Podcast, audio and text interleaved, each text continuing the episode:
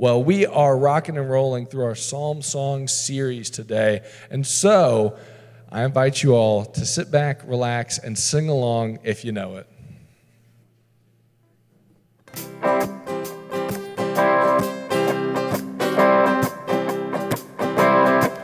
Well, I love a rainy night.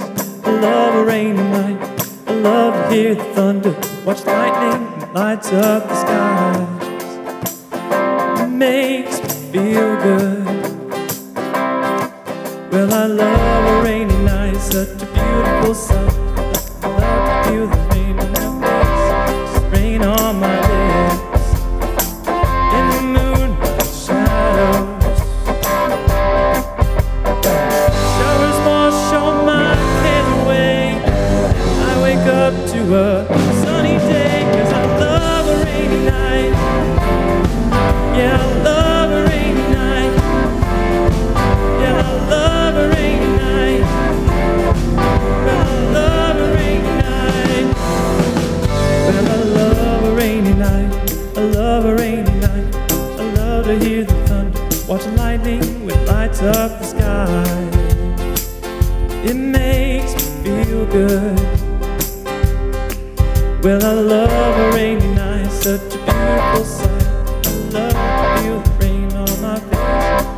Face, rain on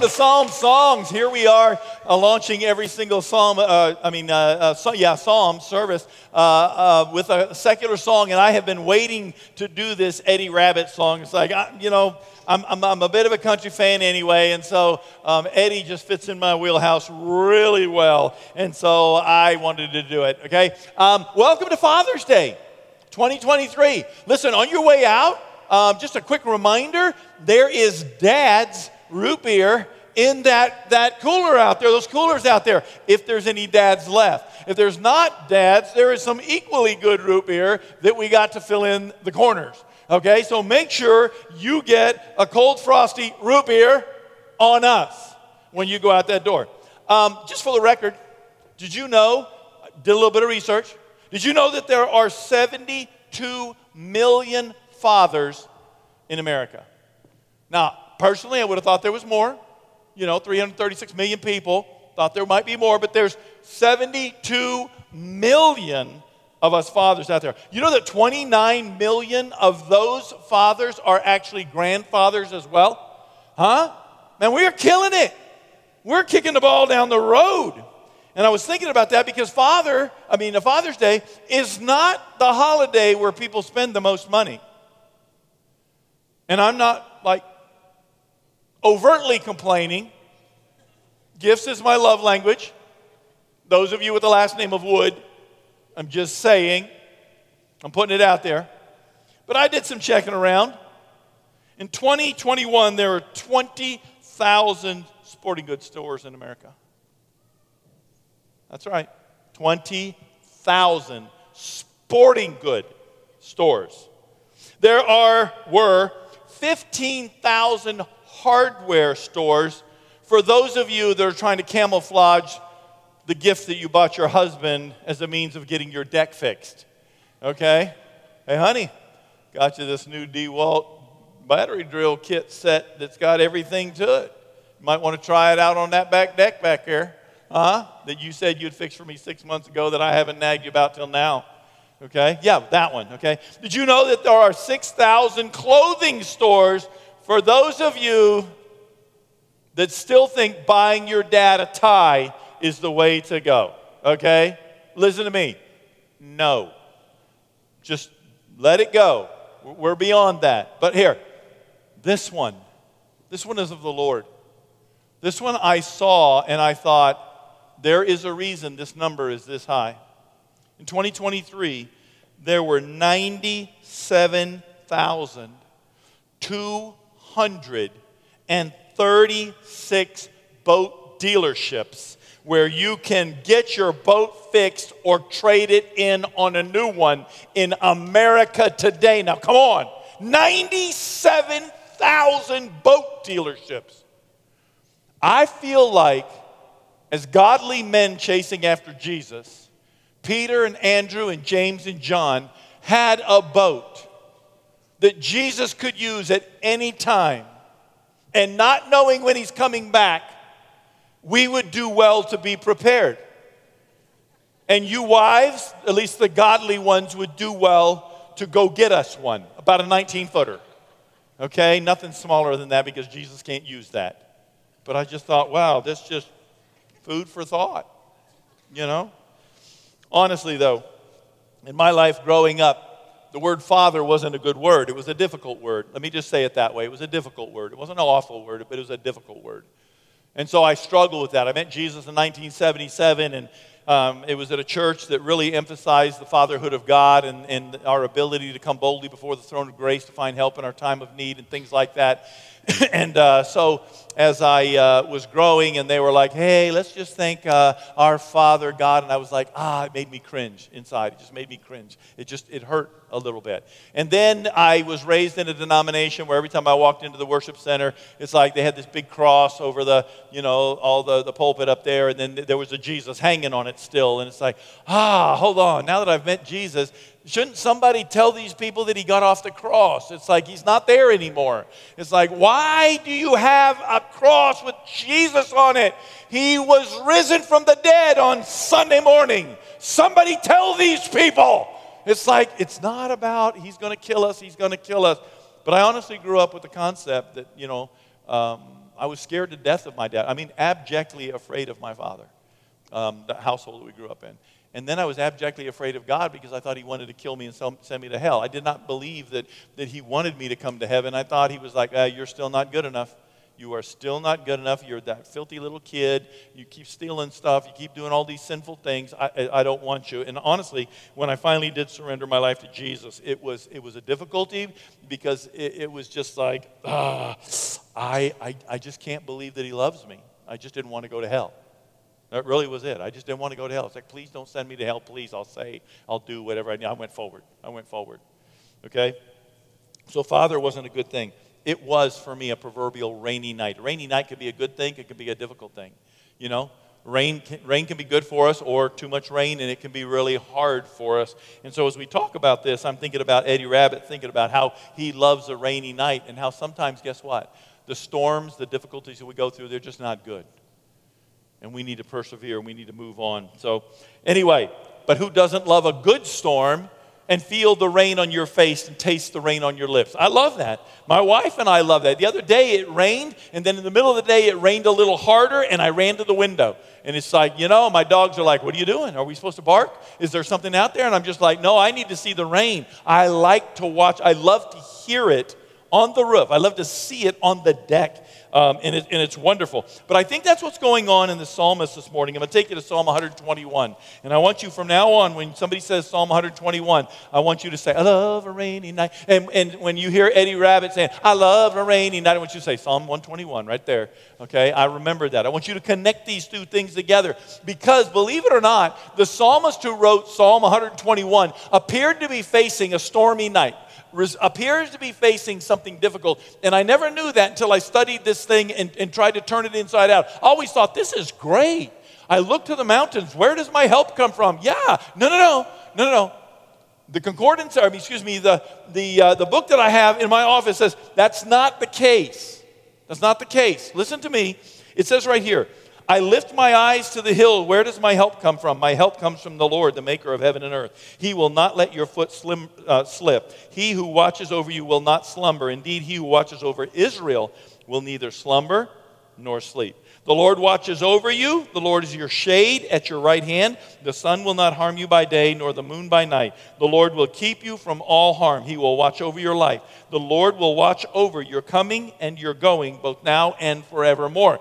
And so, as we look at this thing, this is a psalm that uh, somebody has written, and it's a psalm of ascent. It's a psalm of going up. Okay, you say, well, where are they going up to? Well, there are some different theories on that, all right? The largest or the most uh, respected theory is that there are three festivals in the Jewish life where the men are required to travel to Jerusalem. And as, so, as you're going up to Jerusalem, you say, yeah, but they're headed south. But Jerusalem is setting up on a big hill, up on a mountain, okay? And so they go up to Jerusalem. That's the way they talk. So they're going up to Jerusalem. And as you go, you're supposed to sing this psalm. You're supposed to say this psalm. You're supposed to be a part of this. The other one, the other. Um, or idea about what it means to be a psalm of ascent is that there are 15 steps on the, the or in front of the Jewish temple number two. Okay, let me say it that way the rebuilt Jewish temple. There's 15 steps. Okay, and the Levites, there are 15 psalms of ascent that make up the, the, uh, the, the, great Hallel, okay, that the, the Mishnah refers to as the great Hallel. So there's 15 of these psalms that are psalms of ascent, and there's 15 steps going up to the temple. And so they would say a different one for every step as they went up, and they would repeat these, these psalms. And so in either case, this is the situation. But what I found interesting when I was studying this is it says, I will lift my eyes up to the hills. And that's not like, oh, I, I find such safety in the hills. No, no, no. He says, I'm going up. He's going up to temple. Okay? So I lift my eyes up and I've got to go through those hills. 2,200, 2,200 years ago, traveling through the hills in and around Jerusalem was a ridiculously dangerous thing because robbers and thieves would jump out of the, the bushes and, and rob you and, and actually kill you. If you've been in this church long enough, you heard me say, why does Paul keep saying things like um, um, idolaters and, and, and you heathens and you pagans and you murderers? Why does he, was murdering just a thing like, hey, you want to go steal a six pack? Yeah, and let's murder the guy. You know, it's like, was there just so much murdering going on that, that Paul had to just say it every once in a while and stop being murderers, okay? It's like, yes, Yes, it was. Because poor in Jesus' day you and I cannot relate to. It was poor. And these people did not think twice about whacking somebody on the head and stealing what they could. And so this guy's going, I, I'm lifting up my eyes to the hill, hyphen. Now, we would understand, we don't know if that hyphen was there, but there was some sort of grammatical situation going on that they put the hyphen there. So that now, uh, imagine the, the, the psalmist saying this I lift my eyes to the hills. I've got to get to Jerusalem and I've got to get through them. Where does my help come from? Don't worry, my help comes from the Lord. So, what do you see going on now? Self talk, right? Self talk. I got new hips a couple years ago and I was so excited. And I had to do all the little things that the, you know, the therapist that comes to your house says, you got to do these like, you know, really dumb little exercises and stuff. And it's like, I don't even want to talk about the exercises I had to do. It's embarrassing. But she said, you have to do them. And I was, I was ridiculous. I was neurotic. I did these exercises but I knew it was going to hurt. And I'm just telling you, there were times my wife would walk in the bathroom and I would be in the, in the, in the shower getting ready to get ready for my day. And my wife would hear me going in there, You got this. You can do it. It's going to hurt a little bit, but it's all right. It's like, man, we're going to win. We're going to win. We're going to walk again. It's going to be great. And she's like, Who are you talking to in there? It's like, Did she think I brought somebody home in the middle of the night and they were in the shower with me? I said, Nobody. She said, You're talking to yourself. I said, I am. She said, You're doing a great job, honey. He said, You're encouraging yourself. You're a self encourager. You can do this. It's great. And it's like, You're mocking me. No, I'm not mocking. She was mocking me. But she says, No.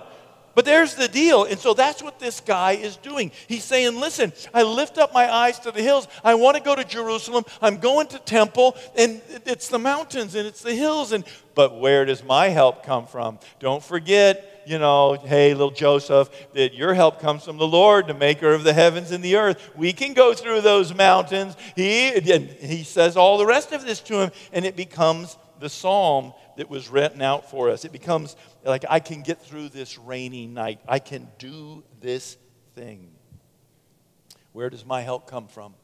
In the midst of difficult times, my help comes from the Lord, the maker of heaven and earth. The songwriters, David Malloy, Eddie Rabbitt, and Even Stevens, they wrote that song about people that embraced storms. And instead of being overwhelmed by them, they said, you know what? I'm going to get a cup of coffee and a blanket and go sit out on the porch. And I'm going to love me a rainy night. And I'm going to find a way to press into this. You know, storms come into our lives. They do. I'm sorry they do.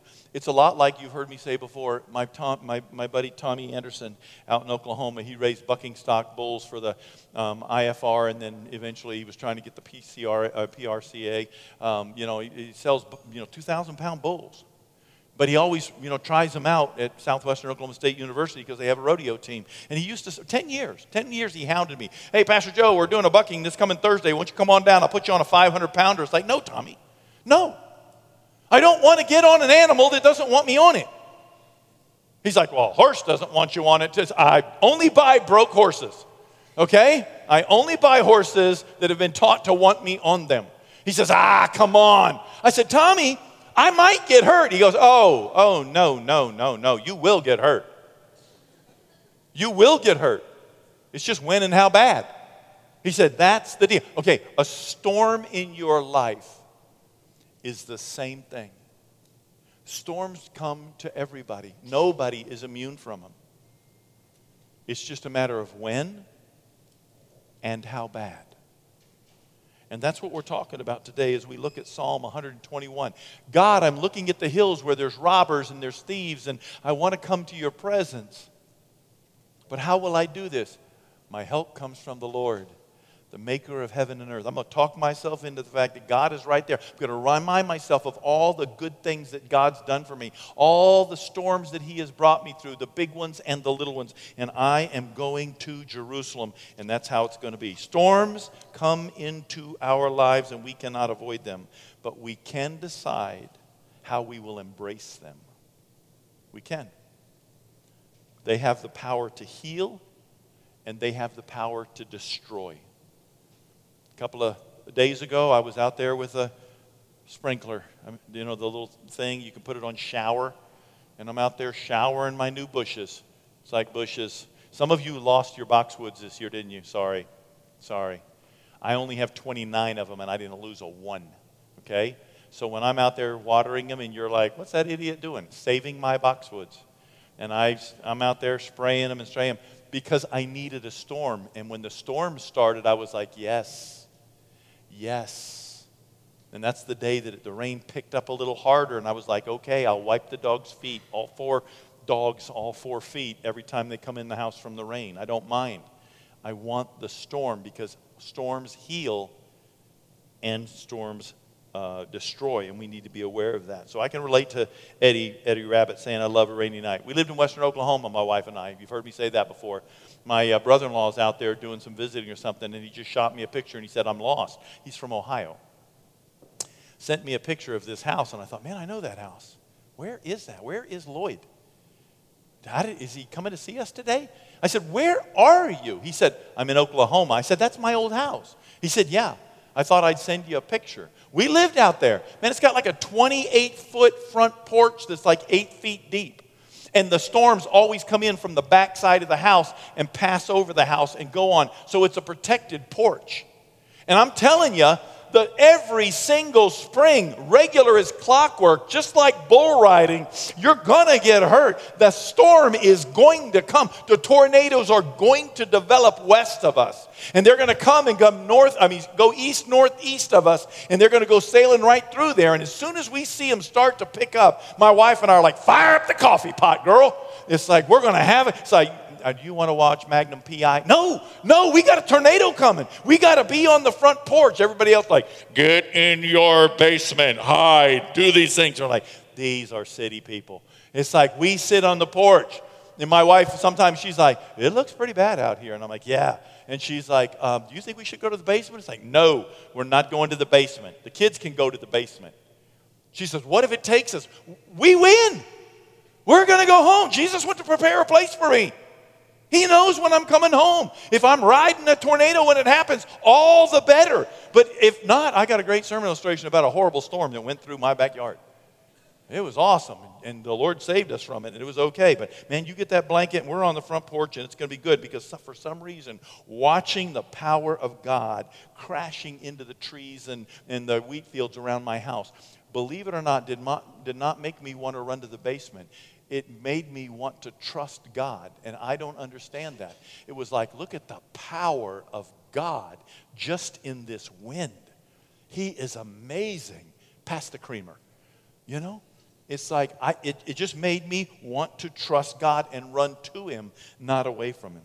You know, in, in, sermon, in uh, uh, Matthew 5, 6, and 7, those are referred to as the Sermon on the Mount. The Sermon on the Mount is the core of Jesus' teaching. If you're trying to understand what Jesus is saying about something, go back to Matthew 5, 6, and 7 and see what he said and see if you can find it in there just a little bit okay? Because if you find it in there, it'll make sense to you. I believe that from Matthew 5, 6, and 7, all of his teachings went out from there and, and got expounded upon. But there it is. And I love that because it addresses our humanity and our struggles and how we should be changing our lives, our thoughts, and our hearts to follow Jesus, not changing Jesus' word to fit our hearts. See, it starts with the Beatitudes, and those are the, the attitudes that we're supposed to have, and those are non negotiables, believe it or not. They're not negotiable. Jesus said, This is what you're going to do. This is how you're going to change your attitude. And we need to grab a hold of that. He teaches us that you and I are called to be salt and light. He teaches us that if we can love our neighbors, we can fulfill the law with only two commandments to love God and to love our neighbor. And it would be amazing. He teaches us that we're not to murder people. Once again, was there so much murdering going on? Just whacking people right and left. You know, it's just like, I know a guy. Go take care of it.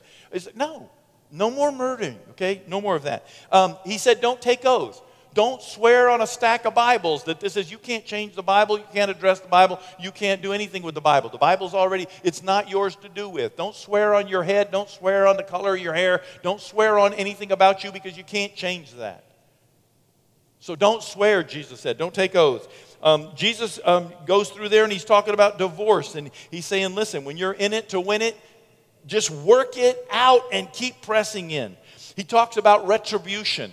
This is what you should understand about retribution. He talks about enemies. How should I address my enemies? He talks about it. He talks about how to give for all of those, those of you out in Never Neverland that sees Jesus never talks about giving. Right there, he talks about giving. And when you bring your gift to the altar, that's an expectation at that point, not if you bring your gift. When, okay, we're not, this is not about that, okay? But there it is, how to give. He, he talks about prayer. Keep it short, keep it simple. God knows what you need before you ask. Be direct. Sometimes my wife will be like, What are you doing? It's like, I'm praying. One time I'm praying for a new guitar. She said, What? She said, Don't pray for a new guitar. I said, Why? I want a new guitar. You see that Taylor 910?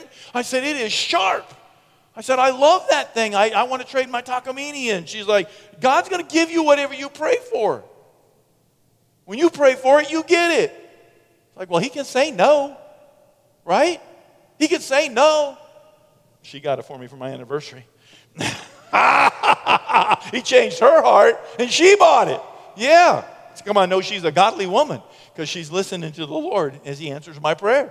It was awesome. Anyway, it, Jesus talks about fasting. In the, in the Sermon on the Mount, he talks about fasting. You say, fasting, mm, I don't want to do that. It's Father's Day, right? We don't want to fast on Father's Day. We'll fast some other time, but not on Father's Day while we're going to the boat store.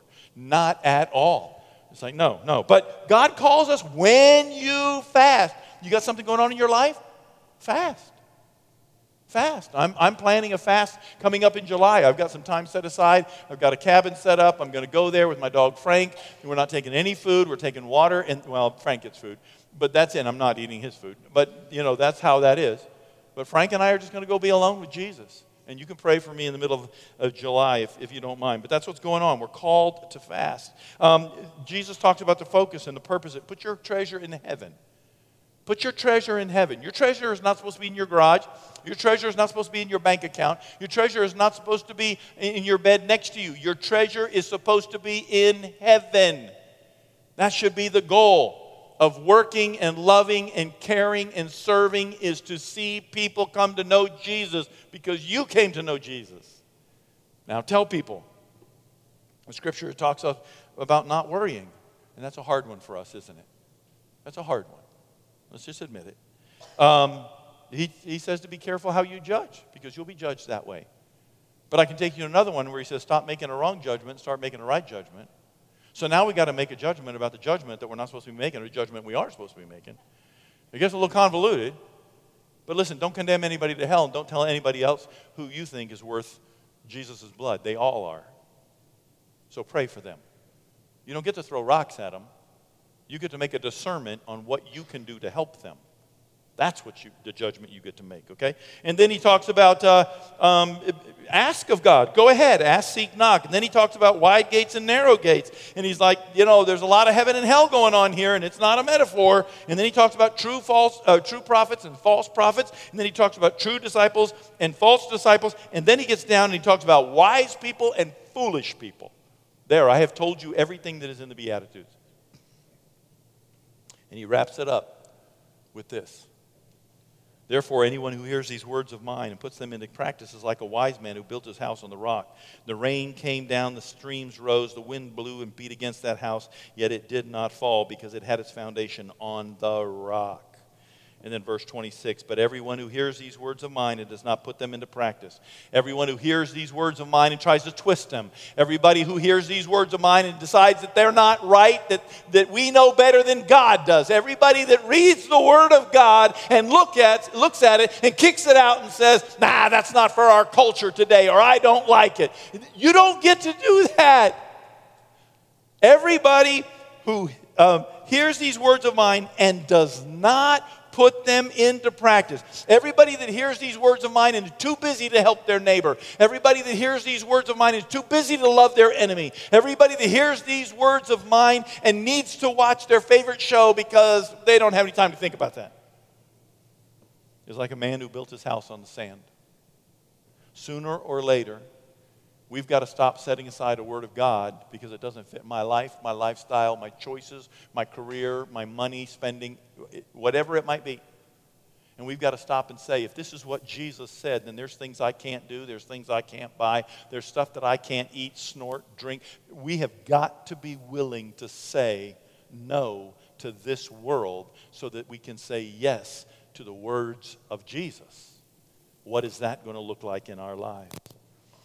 He goes on to say, The rains came down, the streams rose, the winds blew, beat against that house, and it fell with a great crash.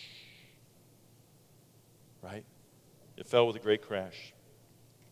We read the scripture, and first we realize that Jesus is reminding us that we will all face storms real quick, if this is the only passage that you had in all of history and you didn't get a Bible and stuff like that, but you had that passage, you would know Jesus said you are going to face a storm. It's going to be a big storm. It's going to be a great, big, giant storm. Your house is going to come down. It's going to be a real storm. A tornado is going to cut through. It's going to be a horrible storm. Your spouse is going to leave you. It's going to be an awful storm. You're going to lose a child. It's going to be a difficult time because your health is going to leave you. It is going to be a storm, a big one, or it's going to be a little storm. You got a hangnail today. It's going to be a storm because you got a bunion and it won't fit in, your foot won't fit inside your shoe. And you're like, this is just a trial that I don't think I can suffer through. Listen to me. Every one of our trials are relative to what we're going through at the time, and none of them are worth making fun of. But you're going to face storms. You will, all different kinds and sizes. And when one goes away and you're like, ah, you just understand we're, we're storm chasers, just like out in Oklahoma. Get in the truck That tornado just went zipping by and we weren't ready. We can catch it by the time we get to Carnegie. It'll be all right. All right? Second, Jesus says we choose how we will respond. You're going to build a foundation on Jesus Christ, or you're going to build a foundation on this culture.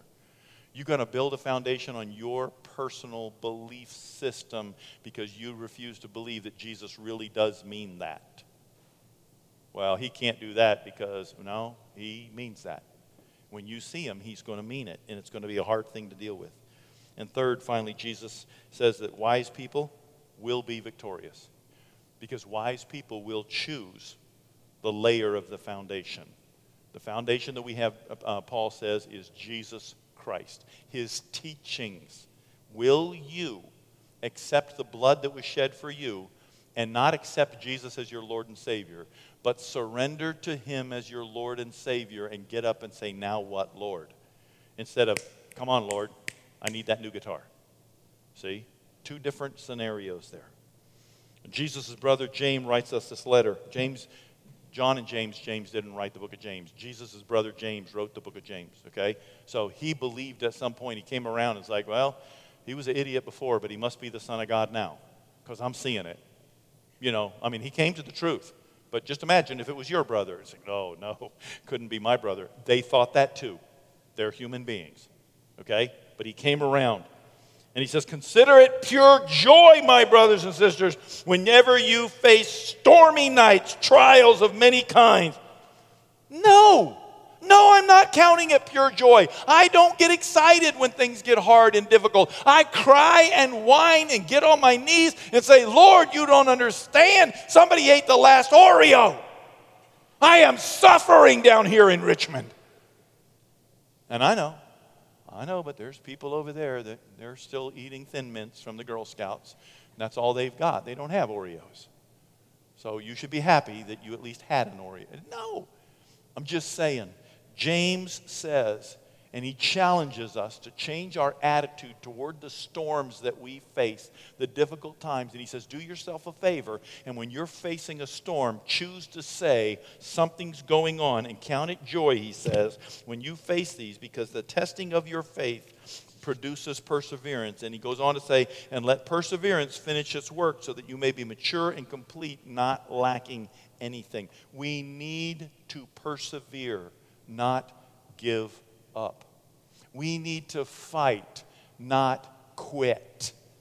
We need to speak up, not shut up. We don't have to throw rocks at anybody, but it doesn't mean we don't speak the truth in a manner in which we hope they understand it and receive it and come to know Jesus, just like we did. We've got to persevere. Hebrews 10 says that we are of those who persevere and are saved. Revelation says those who persevere will eat from the tree of life. So, what happens to those who don't persevere? Remember, he's talking to the church when he says this. What happens when they don't persevere? Wrestle with it. Peter says to us, In all this you greatly rejoice, though for now, for a little while, you may have had to suffer. What? We may have had to suffer as Christian people? Yes. Sometimes we do suffer. We have to suffer grief and all kinds of trials. These have come so that the proven genuineness of your faith, which is greater worth than gold, which perishes even though refined by fire, this proven genuineness of your faith may result in praise, glory, and honor when Jesus Christ is, uh, when He is revealed. So the storms make our faith worth more than gold to us if we will cling to it. The storms prove our faith to us it doesn't prove our faith to God. God already knows. So when we're going through a trial, God's trying to convince us of our own faith. He already believes. The question is, will we believe? The storms in our life teach us to trust God. We learn to grow, fight, tackle, and persevere, or we learn to lay down, curl up in a fetal position, scream, cry, and whine and say, God, make it go away. But here's a point the trial becomes our educator or we become its slave. The trial we're going through either becomes something that we learn from, our educator, or it becomes our identity and our slave, and we never stop talking about it. But you get to decide. You get to decide. The words of the, the three Hebrew men in Daniel have long helped me focus when I'm going through difficult times. And I've been through difficult times. Some big ones and some little ones. Lost a father in law at 54 years old that I just absolutely loved with all of my heart. Thought I was going to have him for 20 years to teach me how to be a godly man and chase after Jesus and be a good husband. And he was everything that I needed as a role model and never had. But I love these words in Jan- Daniel chapter 3. Shadrach, Meshach, and Abednego, not Abednego, okay, Abednego, um, Abednego replied to King Nebuchadnezzar. and They said, King Nebuchadnezzar, we do not need to defend ourselves before you in this manner. Think about that when you're going through a trial. We don't have to defend ourselves, okay? We don't have to go all Job's friends on everybody. He says, if we are thrown into that blazing furnace, the God we serve is able to deliver us from it, and he will deliver us from your majesty's hand. I love that. Yes, King Nebuchadnezzar, make that fire hotter because I'm telling you right now, my God is able to save me from that fire and from your hand, and we don't care. But even, this is my important part, but even if he does not, we want you to know, Your Majesty, that we will not serve your gods nor worship the image of gold that you have set up. You know why? Because it's a win win. If they chase after God and God saves them from the fiery furnace, just like he did, fourth man in the fire, you know, you know the, the Southern gospel music. We're there, right? Come on, somebody get up here and pick it out. There we go. Yeah, he was the fourth. Okay, but anyway, okay?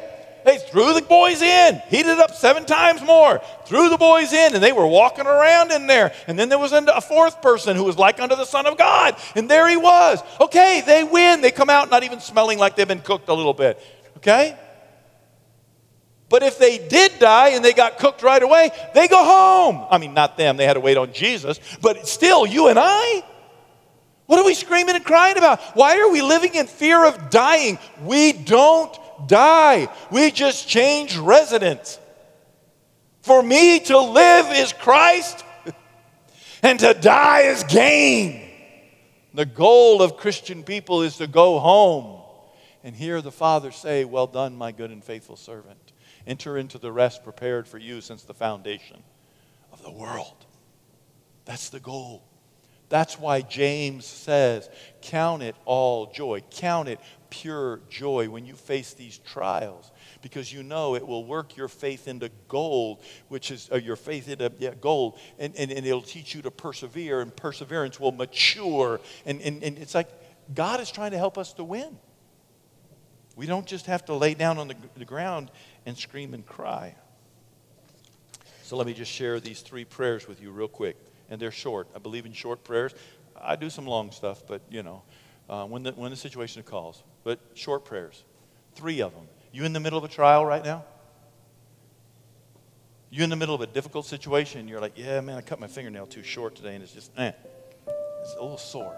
Okay, that's a trial. Okay. Hey, my husband just left me. My, wife just left me. I just lost my job. Yeah, that's a tough one. Hey, doctor just came in and said I had cancer. That's a tough one. That's a tough one. Hey, uh, we just got kicked out of our house and we're homeless.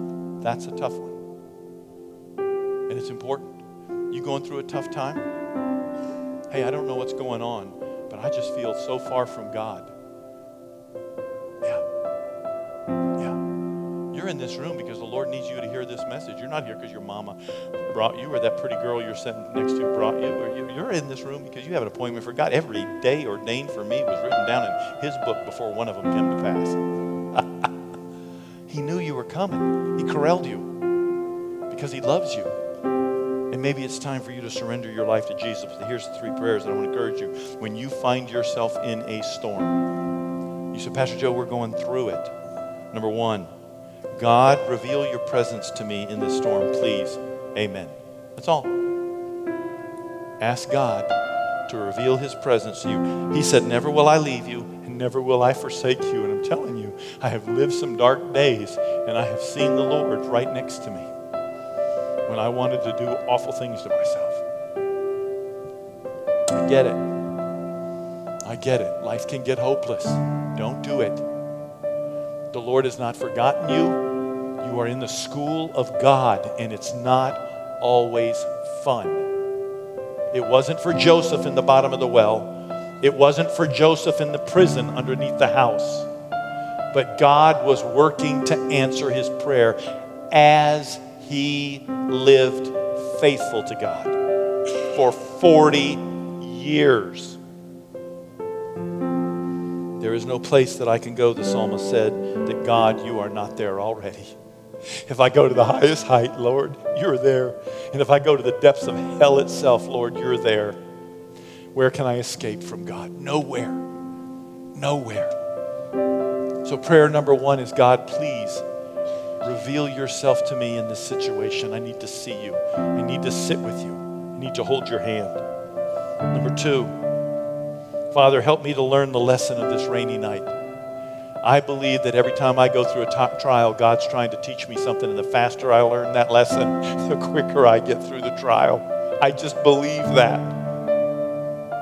So it's okay to say, God, what do you want me to learn from this? Do you know that Paul never in the New Testament, not once, and please read your Bible and, and, and prove me wrong, not once does he say, I was thrown into prison unjustly, pray that they get me out of here. He never, ever says that. He says, Hey guys, I got thrown in prison, but this is for the glory of the Lord. I'm going to start a Bible study, so please help me to be more bold. Pray that I'm more bold when I start this small group over in the murderer section that I kept, you know, talking about. See? That's what that's what he does. Because he knows that God is there. And this is a lesson. And if he can learn it, he can turn it into this next prayer. Father, turn this trial into a victorious testimony. Because it's an experience, not a life sentence. It's not where you stop and build your identity, it's where you go through an experience a trial, a temptation, a difficulty, a cancer, a lack of money, a homelessness, a rejection. Uh, pick something. It's an experience, not an identity. You are a child of God. He knows exactly where you are. He died for you. He's not giving up on you ever, even when you give up on yourself. Don't do it. It was Jesus that said, Come, follow me, and I will make you.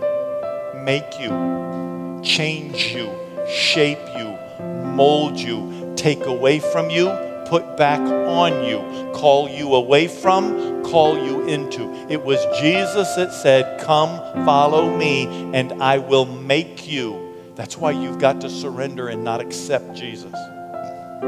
Surrender. When you say, I tried church, I tried religion, I tried all this, it didn't work for me. You didn't hire the man. His dad sent him down here to die for you. Surrender and say, What do you want, Lord? What can I learn, Lord? How can I help people where I am, Lord? And then the last thing is, he says, Go tell your family what I've done for you. So in that last prayer, Father, turn this trial into a testimony. God's waiting for you to tell some people.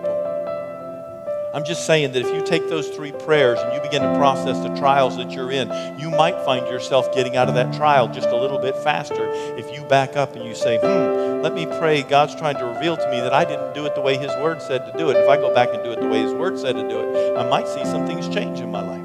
And He's waiting on you. He's not going to move you forward until you move forward. You're going to move forward by saying, I'll have some of that, Jesus some extra sacrifice, some extra let it go, some extra give it away, some extra sell it all and come and follow you. I'll have some extra of that. Watch what happens to your circumstance when you decide that Jesus can be Lord of your life. So, what are you going through today? What are you trying to withstand that nobody knows about? You're ashamed to say. You're mad at God. You can be mad at God. Just don't sin, okay? Just but be mad at him. Because you just don't understand what he's doing. We're always mad when somebody's not doing what we say. But if we surrender to him and we do what he says, life changes. Life changes. Would you come on up to your feet? We're going to go into this last song. But before we do, you're in this room with me. And I just want to say, I can see your faces. I know the Lord is doing something in your heart, in your life. Would you come up here if you're like, yeah, I can relate to that? I need to see more of God. I need to see Him in this place. I feel alone. God, I need to learn the lesson of this trial I'm going through. Please help me to hear you. Or if it's like, Lord, I need to testify, show me, point me, or I've been denying my ability to go tell my family what Jesus did in my life, but it's time. Listen to me. If any of that resonates with you, would you please come up here right now? I need to pray with you. I won't stay here all day. It's Father's Day. I got big plans. I got a dad's root beer out there waiting on me, man. You know you need prayer. And I know because the Holy Spirit opened up this altar first service. Come here. I need to pray for you. There you go. Good for you. Doesn't mean you're more holy, doesn't mean you're less holy. Just means you're just human like the rest of us. Don't you ever forget that. Ever. You're here and you're like, yep, I need to quit drinking. I need to give it up. I need to quit lying. I need to quit stealing. I need to quit. I need to just leave my bad attitude at home on the bedstead. Because I got a bad attitude and I don't know why. Come on up here. We just want to pray with you. That's all. Nothing weird, nothing crazy. That's up to the Holy Spirit. He does that, not me. Okay? But we want to pray with you. You should never have to go through a difficult time by yourself, ever. That's what it means to be a church community. I don't want to be a church where you show up for the show on Sunday morning. I want to be a church that cries for you, pays for you, helps you, comes alongside of you, is there for you, finds a job for you. I want to be a church that is a community, that is a family, not that just says it's a family. That's what we're here for. All right, now I need the prayer team. Okay? Janice, are you in here? Do you have that piece of paper? I just feel like the Holy Spirit's telling you to do that now. Because I believe the Lord wants to answer your prayer right here, right, th- right this second. So you talk to her. All right. We need you to start praying for these people. I'm going to pray, but I want you to pray, okay? And then you keep praying, and I'm going to get off the stage and we're going to sing this song. Let's pray. Father, as we come before you, God, I don't want to do this without you.